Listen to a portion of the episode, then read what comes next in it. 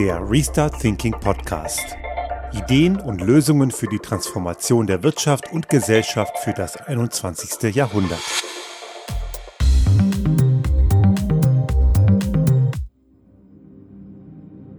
Der heutige Restart Thinking Podcast kommt von unterwegs und auch ganz schön spät am Tag wird er erst online sein. Das Ganze habe ich der GDL zu verdanken. Sie wissen schon, die Lokführergewerkschaft, die mal wieder streikt. Und ich werde das Gefühl nicht los, dass es denen wirklich nicht um eine Tarifeinigung geht, sondern vielmehr um Machtspiele.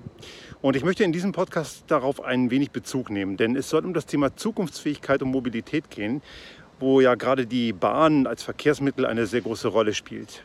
Ich befinde mich gerade in Göttingen. Das ist die Stadt, in der ich aufgewachsen bin und wo ich auch studiert habe. Ich bin schon lange weg von hier und bin gerade auf meinem Umstieg, wo ich auf dem Weg von Leutasch in Tirol nach Magdeburg bin. Soweit hat alles ganz gut geklappt. Der ICE von München aus war ziemlich voll, aber es ging soweit keine Ausfälle, weder bei diesem einen Zug, der heute dann doch gefahren ist, Gott sei Dank, und dabei auch großes Lob an die Mannschaft, an das Team, die Zugbegleiterinnen und Zugbegleiter der Deutschen Bahn und auch die Lokführer, die fahren und auch das Auskunftspersonal, die machen das alle sehr, sehr gut, trotz des Ärgers und des Aufwands, den momentan diese Leute wirklich auch von Fahrgastseite zu ertragen haben. Denn diese Leute, die heute arbeiten und in diesen Streiktagen den Betrieb am Laufen halten, denn die können ja wirklich nichts dafür.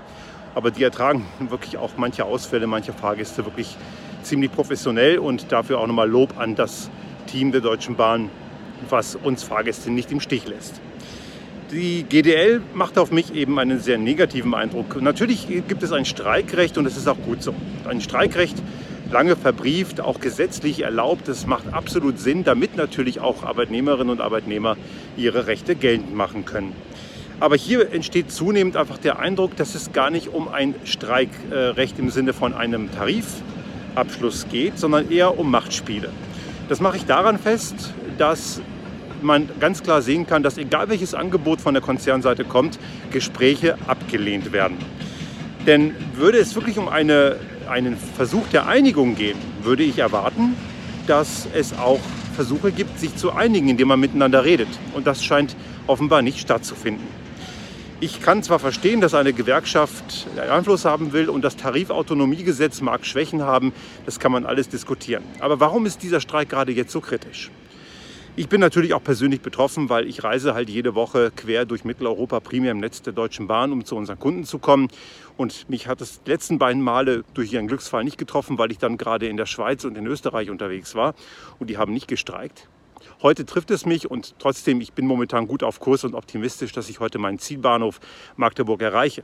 Aber es geht ja nicht um mich. Es geht um die Frage, wie sehr tut man dem Unternehmen Deutsche Bahn und auch der Gesellschaft und der Wirtschaft momentan weh. Und das führt uns zu der Frage der Zukunftsfähigkeit. Zukunftsfähigkeit bedeutet ja bei, im Kontext der Deutschen Bahn nicht nur das Unternehmen selbst, das sich zukunftsfähig aufstellen muss und will. Und viele Dinge, die in den letzten Jahrzehnten falsch gemacht wurden, müssen natürlich auch dort massiv korrigiert werden. Die Deutsche Bahn ist viel zu träge und mit den ganzen Strukturen dahinter, mit den vielen Unterunternehmen unter der Holding, zum Teil auch in Branchen wie zum Beispiel Busse auf Malta oder in England, wo man sich fragen muss, wie passt das zum Geschäftsmodell? Das kann man alles diskutieren. Das Unternehmen muss also noch viel tun. Aber gerade im Zuge der Pandemie, die ja immer noch andauert und es hat sich ja trotzdem etwas entspannt, wir sind ja auch schon, ich bin ja schon eine Weile unterwegs, so ist es doch wichtig, dass die Leute von A nach B kommen, dass Güter bewegt werden und dass die Wirtschaft in gewissen Teilen, äh, nicht jede Wirtschaft wurde mit irgendwie großen Zuwendungen gepimpt. Es gibt ja auch die, die wirklich dringend auch wirklich für ihr Geld arbeiten müssen und die kommen so langsam wieder in Schwung und die sind teilweise auf die Strukturen im Güterverkehr und im Personenverkehr angewiesen.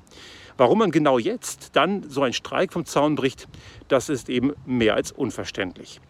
Ein weiterer Punkt natürlich auch der Infektionsschutz.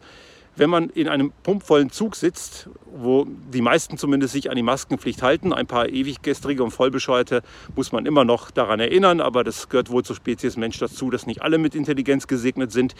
Die äh, funktioniert, funktioniert soweit ganz gut, aber trotzdem, warum ist das nötig? Denn fallen viele Züge aus, sind natürlich die wenigen, die fahren entsprechend voll. Im Sinne von der anstehenden vierten Welle und das Robert-Koch-Institut hat ja klar kommuniziert, dass es eine vierte Welle bereits gibt. Die läuft schon und in dem Zuge ist so ein Streik denkbar dämlich.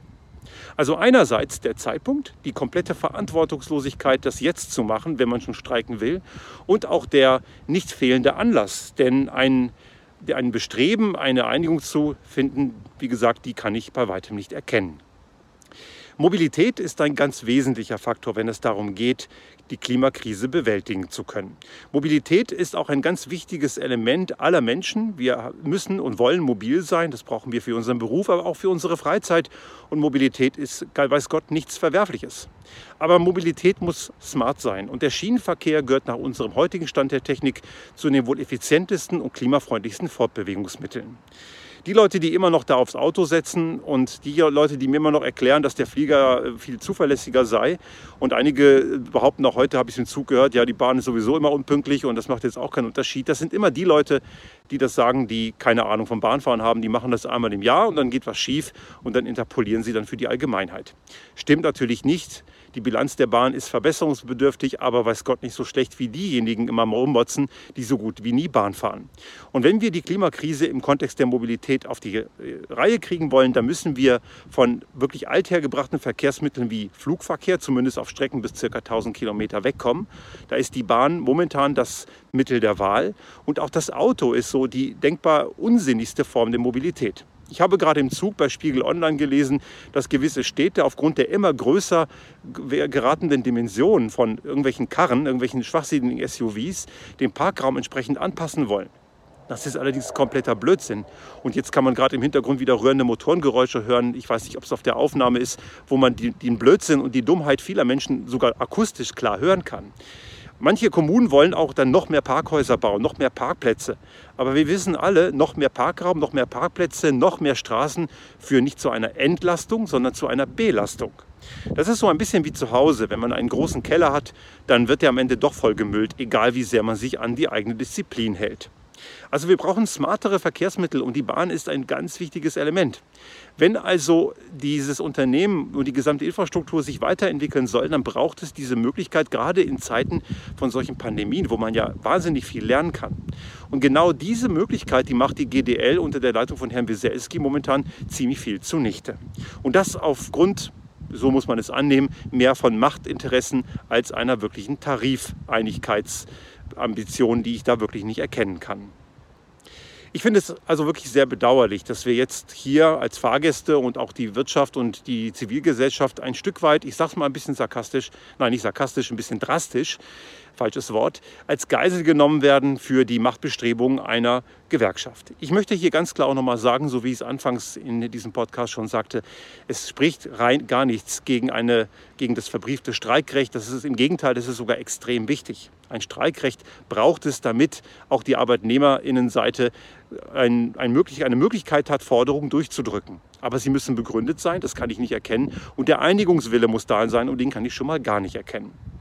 Ich hoffe, dass wir nach diesem Dämpfer und auch gerade im Kontext der Pandemie, die ja immer noch andauert, leider eben aufgrund vieler, die das Impfangebot noch immer nicht wahrgenommen haben, dass wir diese Sache wirklich zum Anlass nehmen, auch unsere Mobilität anders zu denken. Primär natürlich in urbanen Räumen, allerdings auch in ländlichen Räumen. Wir haben ja schon oft über unsere eigene Mobilitätswende berichtet. Ich werde das auch nochmal verlinken in den Show Notes.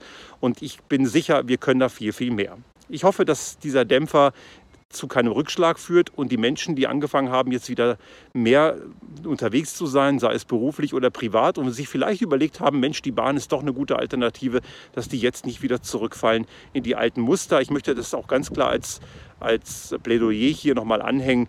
Die Bahn ist trotz ihrer ihrer Zipperlein und ihrer wirklichen Dinge, die sie verbessern muss, momentan das smarteste und beste Verkehrsmittel, das wir haben. Und das kann ich aus vollster Erfahrung wirklich sagen, weil ich ja wirklich jede Woche sehr viel Bahn fahre. Und die Zeit, die ich dabei gewinne, ist extrem wertvoll. Wenn ich mir vorstellen würde, ich müsste die Zeit im Auto vergeuden, dann würde mir eine ganze Menge wertvolle Zeit jede Zeit in der Woche fehlen. Und diese Zeit kriege ich nie wieder eingeholt. Autos fahren eben nicht autonom und ich muss dann immer noch fahren, ganz zu schweigen von dem Wahnsinn, den man auf deutschen Straßen so durch die Raserei ertragen muss. Und die Ökobilanz, also die Klimabilanz des Verkehrsmittels Bahn, die zeigt auch nochmal ganz deutlich, wohin die Reise gehen muss, nämlich mit der Belastung nach unten. Ich hoffe daher, dass ich Sie ermutigen kann, weiterhin dieses in Erwägung zu ziehen, sofern Sie es getan haben. Und sofern Sie es noch nicht getan haben, möchte ich Sie trotz dieses wirklich nervigen Streiks, der von der GDL und Herrn Weselski angezettelt ist, dieses nicht auf den Prüfstand zu stellen. Das ist nicht der Normalfall. In den meisten Fällen geht das sehr viel besser, als man glaubt.